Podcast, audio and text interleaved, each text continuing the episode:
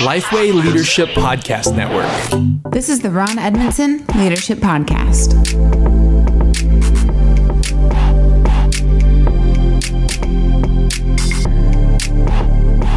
Well, thanks for listening to the Ron Edmondson Leadership Podcast hosted by Lifeway. Ron's mission is to help church leaders become better leaders. I'm your host, Chandler Vannoy, and Ron, in this episode, we are addressing how to stop people pleasing as a leader. and I know you're around a lot of pastors, and this is probably the easiest question you're going to answer. Do you see this as a big problem? it's huge. You know, I love pastors and I love investing in pastors. I, have I call myself a pastor. I've been a pastor for 20 years. Um, and I, I, know it comes somewhat with the territory. We, we, uh, we want to um, love people. Everybody wants to be liked. We all want to be liked. Uh, we we want to be successful in our roles. We want to be seen as successful. And, you know, uh, mostly church leaders listen to this, I think. So what I'm about to say is harsh, but I have found some of the meanest people sitting in the pews of a church, you know, and and uh, it it just it, it it floors me coming out of the business world into the ministry at the age of 38. It is still astounds me what people think they can and, and, and will say to a pastor. It just it just blows me away because I can't imagine that I would have ever talked that way to a pastor when I was uh, in sitting in the pews. But as a result of all that, my desire to be uh, do do well at what I've been uh, asked to do, called to do, and my desire to to be liked among people, and and then the way some people are, I, a lot of pastors just fall into this trap of people pleasing, and so they just do whatever it takes to make keep the people happy, mm. and it can be disastrous for the church because n- nothing moves forward because you're just always constantly trying to keep people uh, appeased. Uh, I actually started addressing this a number of years ago when um, I'd written a blog post um, about people pleasing, and I got a guy that w- reached out to me uh, a young pastor, and he said, "How do I stop?" Mm. You know, I, I he said, I'm seeing the tension mounting on the team. Everyone's frustrated. They know they want me to lead, and yet, uh, you know, I'm, I'm still trying to balance this, keeping people happy sure. and leading the church forward. And so uh, it really uh, caused me to start saying, okay, how can we stop this? How can we really stop people pleasing? And uh, so here's a few thoughts. Yeah, let's do it. The first one is get a f- firm again on the vision you're trying to accomplish. The, our last podcast we did one on worry, and and uh, this is similar in you you've got to stay grounded in what you've been called to do. Um, you've not been called to make everybody happy. That's not what you've been called to do. Now, I'm not saying you've been called to make everybody unhappy either, but you have not been called to make everybody happy. You've been called to lead a church, disciple people, and part of that may be making hard decisions at times. And so um, just remember what God has called you to do. I, I, I, like to imagine the pressure Moses was under as a leader. Hmm. And how the people were nipping at him all the time. Uh, we see that with Nehemiah. We see all David. They had to stick to the vision that God had called them to, and I think that's the first thing that keeps us from getting pulled in so many directions trying to please people. Hmm. I've heard this quote. I don't know who exactly it's attributed to, um, but it says, "If you want to make everyone happy, don't be a leader. Sell ice cream." yeah, you know, I, I think I know who originated that. I, am not sure. The first person I heard say it was Eric Geiger. Yeah, I think. Well, I just pulled it up, and it looks like Steve Jobs' face is behind it. So uh, who oh, knows? Maybe uh, you Eric, know, maybe Steve Jobs got it from Eric Geiger. He probably you know, did. But, he probably uh, did. And, and, that was something that we heard around here uh, when Geiger was here at Lifeway. Okay, and that is very true. And I think so many times, like you're talking about, going back to the vision, it's not always going to make everyone happy. And part right. of you know, I think of coaching part of being a good coach is making people do what they don't want to do right. to accomplish something that they want to accomplish. Yeah. And the same is true for the vision. Now, when you are leading through the vision and you see somebody who is maybe not on board with that, mm-hmm. how do you handle that? Is that mm. a conversation or is it saying, hey, sometimes the vision, it may not line up with what you're wanting. So you may not, this may not be the right place for you? Well, that's a hard one, um, and and you will face that. I'm not afraid to have those hard conversations with somebody. So first, I would ask more questions. Who is the person? Are they a stakeholder here? Are they invested? Are they in?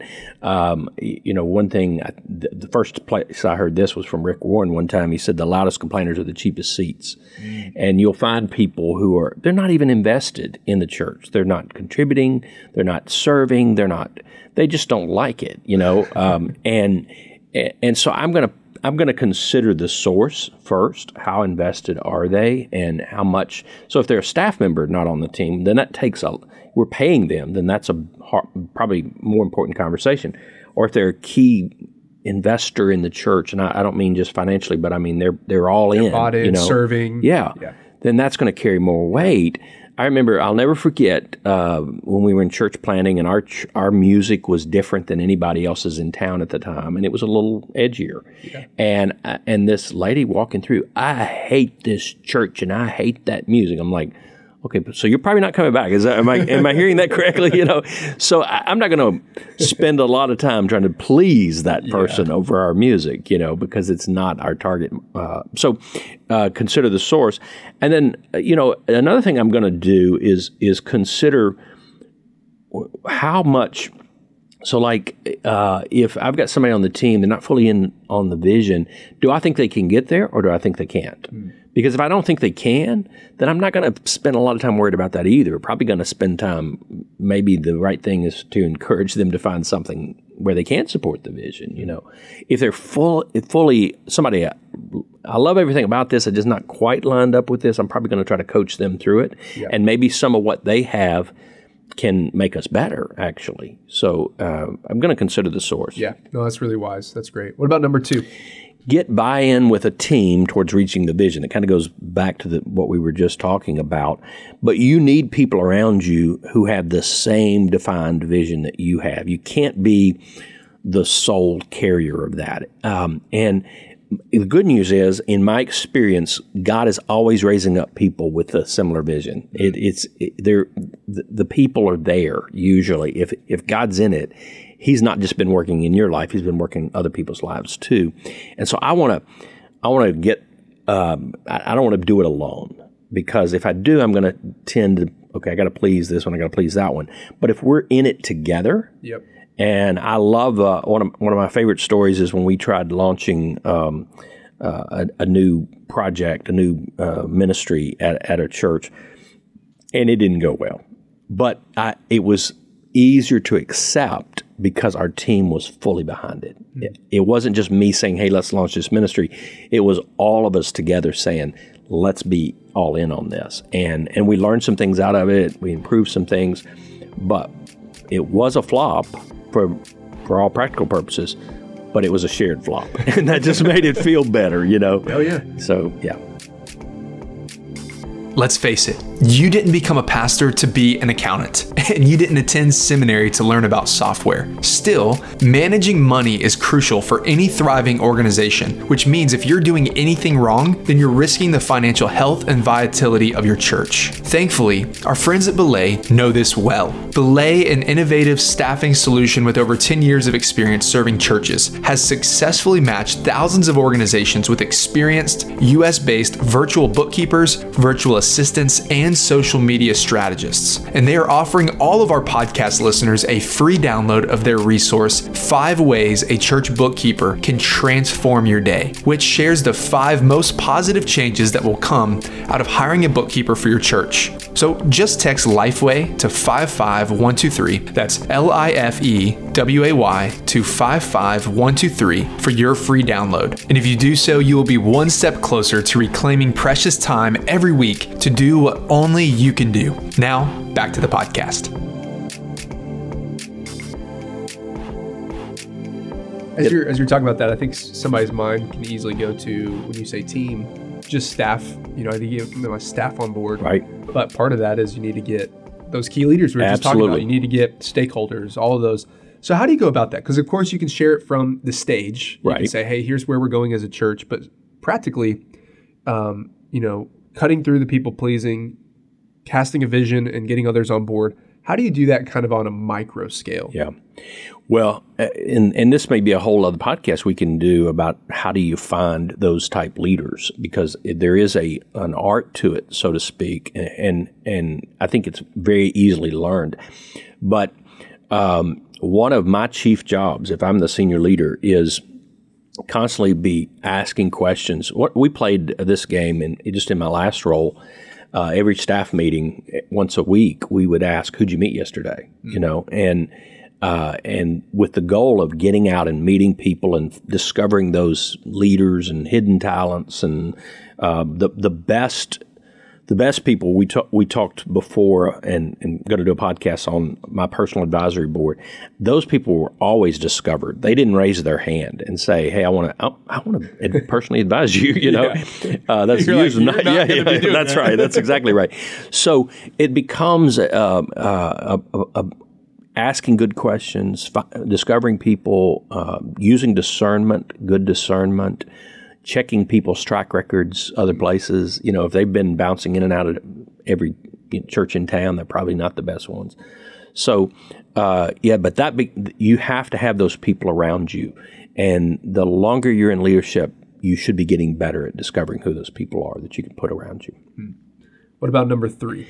assign responsibility and timelines to to to, to people. Delegate, mm. um, and you know, uh, give people real responsibility towards accomplishing that that vision. That um, allows you. You'll be less likely to cave to people pressure if you know things are on track to reach the vision. Like we have a plan. Um, and, and, and I didn't say that already, but have a plan, you know, to carry out your vision. Uh, because when things are a little more structured, and I'm not always the, I, I run from structure most of the time, but I do believe in having everyone having knowing what they're responsible for. This is their part of accomplishing the vision, because when you when that's in place, when you have a good plan and people know what the, they're responsible for and they're taking ownership of that, you can look at the person that's just wanting to complain and not be as swayed by them because uh, I understand you wanted it this way, but we actually have a pretty good plan here. We got people on board. We know the vision. We got people on the team that believe in the vision, and now we have a plan to carry it out. So uh, that'll protect you from wanting to please everybody. Mm-hmm. And, and, even when I hear you talking about the plan and you know assign responsibility and timelines, of course that's going to protect you because you you you can right. say, hey, here's the plan. Right. But even at that, you're also helping your team be protected That's and right. maybe help them also not be people pleasers as yes. well because they're saying, you know, this is well planned out and I know where we're going. Right. If I don't know where we're going, whatever somebody says in my I'm ear that week is going to be what I yeah, want to focus that's on. Right. That's so exactly that's helpful. Right. What about number four? The, this is the last one. Is you're just going to have to discipline yourself. You're just simply going to have to discipline yourself this is so incredibly difficult. And I know we're talking to um, some leaders that are carrying a lot of weight right now, especially in the in the the year that we're living in. You know, in the last couple of years, a lot of weight in leadership. And yet, uh, if you recognize that people pleasing is a weakness in your leadership, you're going to have to discipline yourself uh, away from it, and and that's going to take the same way you would do uh, any other discipline that you're building into your life. It's going to take repetition. It's going to take maybe sharing with a friend, hey, I'm, i really struggle with this. Will you hold me accountable to this? Um, but find a way to discipline yourself away from, you, you said it earlier, the wind of the week, you know, whatever the, find yourself a way to not be motivated simply by pleasing people. Hmm. That's really helpful, Ron. Well, thank you for walking us through these ways to hopefully become less of a people pleaser so that we can accomplish the mission and the vision that God has given us. And if you're enjoying this podcast, we'd love for you to share it with others, leave a review on iTunes, and subscribe so that you get every episode along the way.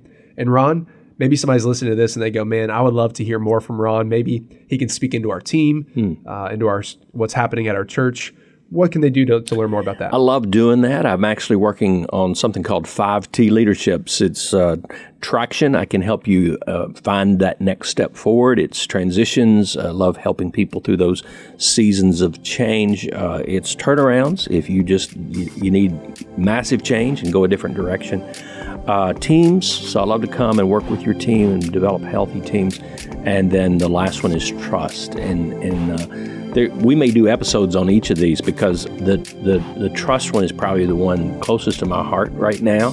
Uh, you need a, a culture that allows for freedom of expression, risk taking, um, uh, lack of organizational fear, and all that requires trust. And I, would love to help your team uh, um, discover how to be more trustworthy with each other. So if I can help, uh, ronedmondson.com, go to the contact um, button there at the top, and we'll have a conversation. Awesome. Thanks, Ron, and we'll see you next week.